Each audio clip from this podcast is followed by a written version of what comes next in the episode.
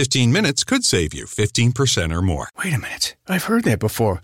That's the note Jeremy wrote to me in my yearbook in the sixth grade. How'd you even know that? Because it's from Geico. Yeah, yeah, wait, here it is. Dear Luke, have a great summer. P.S. 15 minutes could save you 15% or more. Love, Jeremy. Geico's had this tagline for years because we help save people money. So wait, you're saying Jeremy copied you?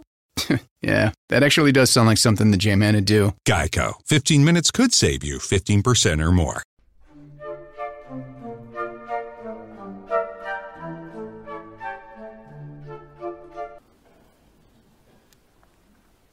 So the Israelites are hungry. And after all had God had done for them already, bringing them out of Egypt, walking through the Reed Sea, and giving them freedom that they didn't get yet completely because they were still in the desert, they start complaining. God hears your prayers.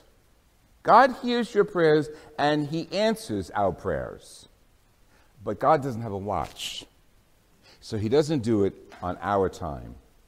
He answers our prayers on His time. And look back in your own lives. How many times God answered your prayer, not the way you wanted to, and maybe the way you wanted the prayer answered wasn't going to work out for you anyway, but you only know that in hindsight. That's happened to me a lot, a lot.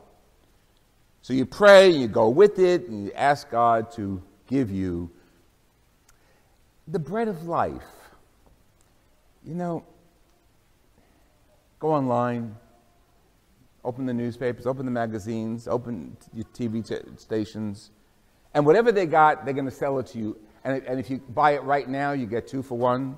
And if you, if you buy it right now, what they got to offer you is going to answer all your, your needs, and it will get your house clean. It will make you lose weight. It'll remove wrinkles. And again, if you get if you order now, you only get two for one, but you get a whole nother edition, and you get this little extra thing that goes alongside with it. You see, the world has always been offering something that you want to say, what is it?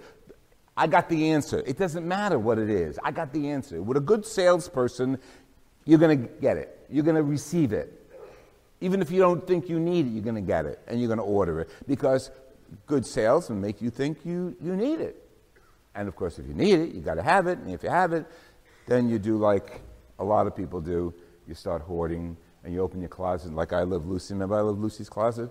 Everything would fall out. And how many of us are there? How many, how many got so much stuff that, I don't want to say you're that good like I Love Lucy, that bad like I Love Lucy, but how many have so much stuff they don't know what to do with some of it?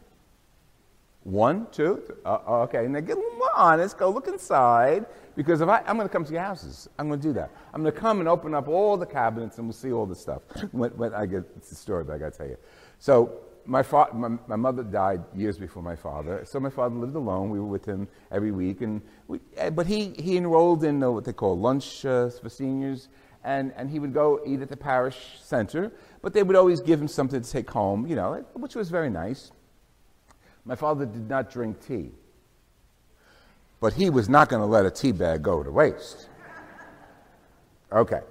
He didn't drink coffee either. But okay. So we go there to clean out his house after he passed, and we open one cabinet, and me, all the tea bags came flooding out. Uh, tea bags, that had to be like 15 years worth of tea bags five times a week, you know? wasn't going to waste them. Okay, and I didn't drink tea at that point, and so okay, so I think we all can identify with that. And you open up that closet and say, "What is it?"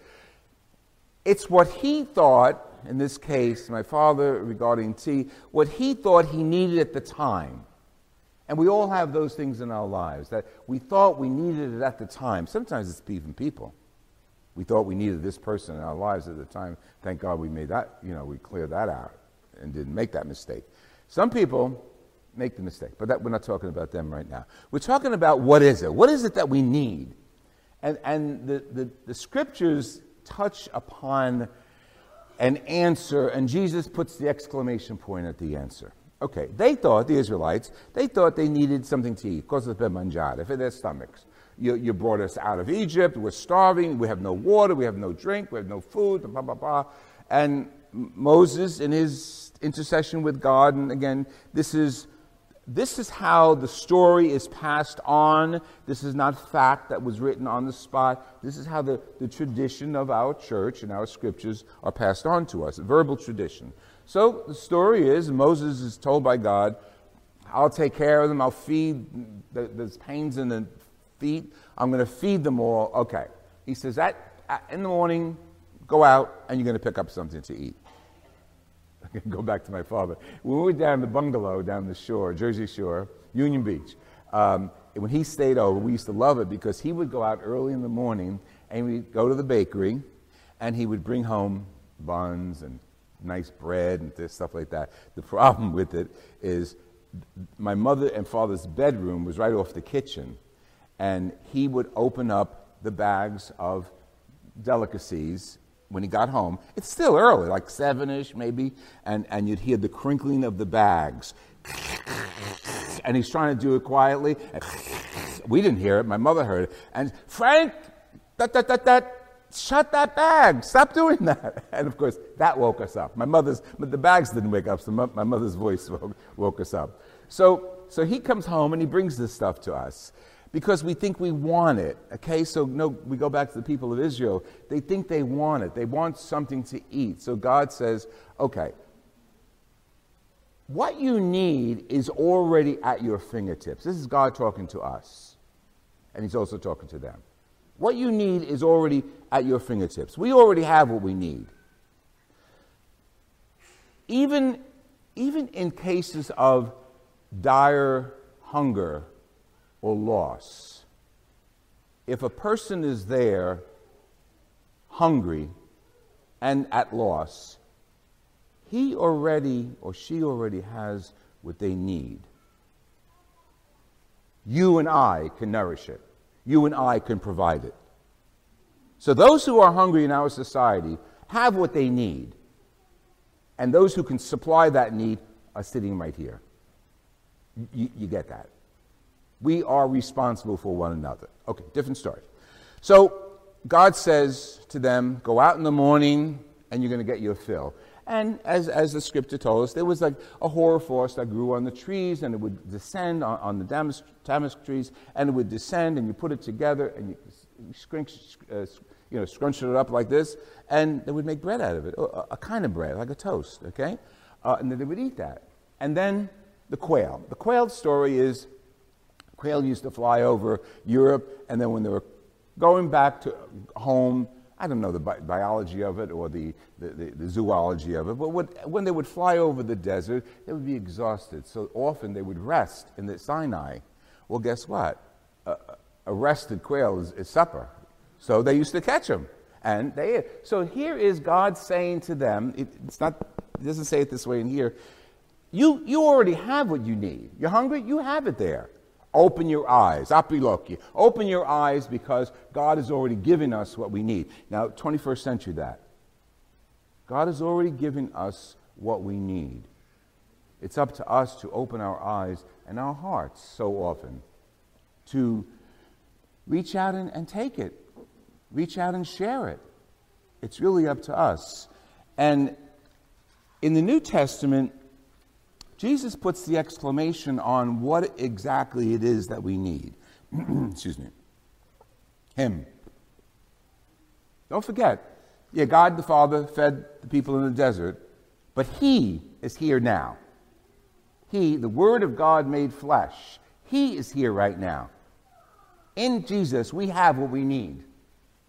In Jesus, we have the answers. We have the best sale. We have the best two for one. We, we have the best bargain. We have the, the thing that will keep us young, the thing that will keep us vibrant. We have in Jesus what will keep us active. Jesus Christ as the bread of life. Now, I, I want to use the bread because that's significant because Jesus keeps that concept of bread at the Last Supper and puts it in tangible form in the bread that they eat at the, at the Last Supper, the matzah. So we're talking about bread in, in two levels right now. Jesus as the bread of life, just being himself as the bread of life, and Jesus giving us himself in the bread that we can actually chew on and take into ourselves. So the, the miracle, and we call it a sacrament, the sacrament is that he's present in that Eucharist, that bread of thanksgiving. But the real issue is he's always with us. He's the Word made flesh. That flesh is the Eucharist. But his Word is what is with us always. So he says to those, Oh, you already have what you need. So They say, you know, yeah, our ancestors got manna in the desert, they got the birds, they ate and all that. Moses gave them all this. What do you got to give us? Get it straight, ladies and gentlemen. My father gave them what they needed to eat. Because my father takes care of them as he takes care of us right now. My father takes care of them, and he took care and is taking care of you now by giving you what you need my flesh. Jesus himself. Well, well, give us, give us that.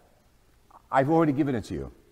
My word gives life. My, my prayer gives life. My example gives life. My style of living gives you life beyond your imaginations.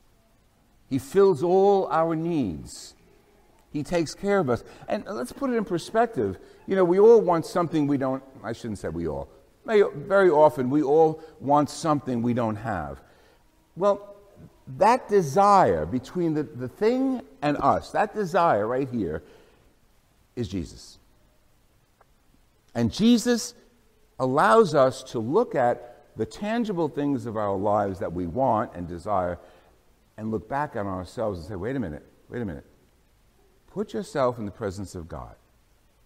If you're meant to get that, whether it's a relationship, a new home, a loaf of bread, if you're meant to get it, put your priorities in Jesus being willing to give it to you on his own time.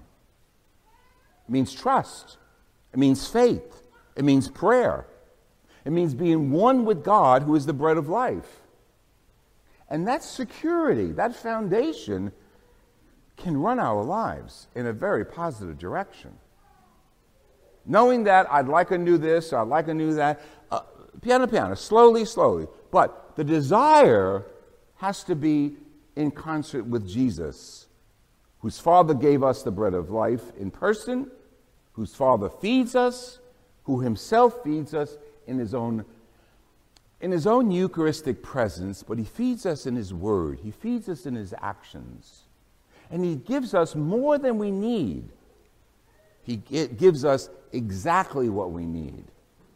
Now, Jesus doesn't fill your bank account, Jesus doesn't fill your coffers, but Jesus can make us appreciate what's in our bank account or what's not in our bank account.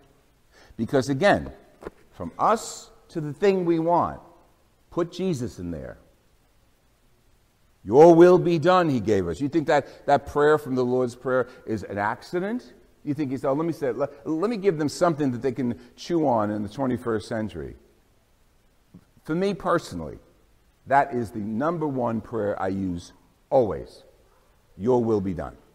Because I, through my life, I've wanted a lot of things, but always backed up with your will be done. And then I got what I needed, not necessarily what I wanted. Your will be done is the, the mantra of the Christian, I think, in so many ways. Because then there's a confidence between the stuff of life and ourselves. And that confidence is faith.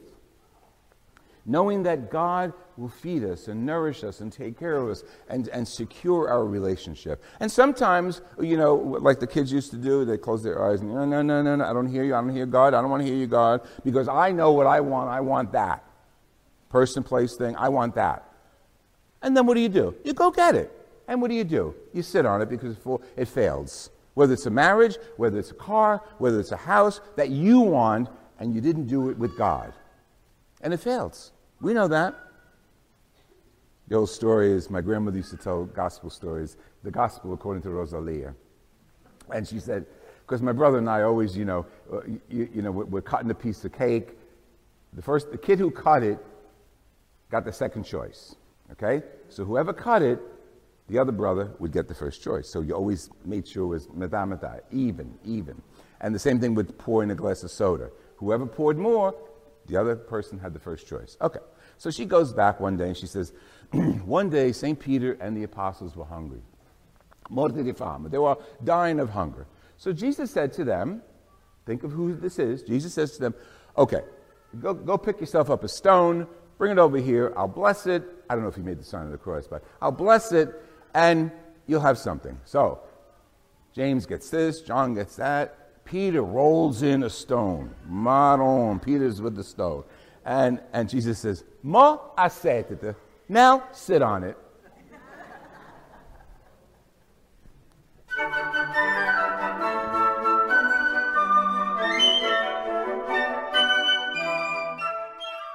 Bundling home and car insurance with Geico is so easy, your neighbors are probably already doing it. But who?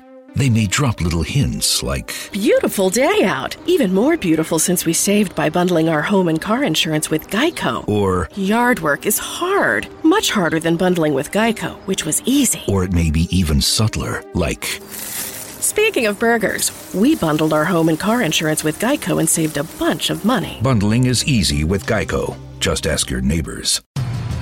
Your favorite things feel made for you. Your education should too. University of Maryland Global Campus, formerly University of Maryland University College, was made to serve the military and working adults like you.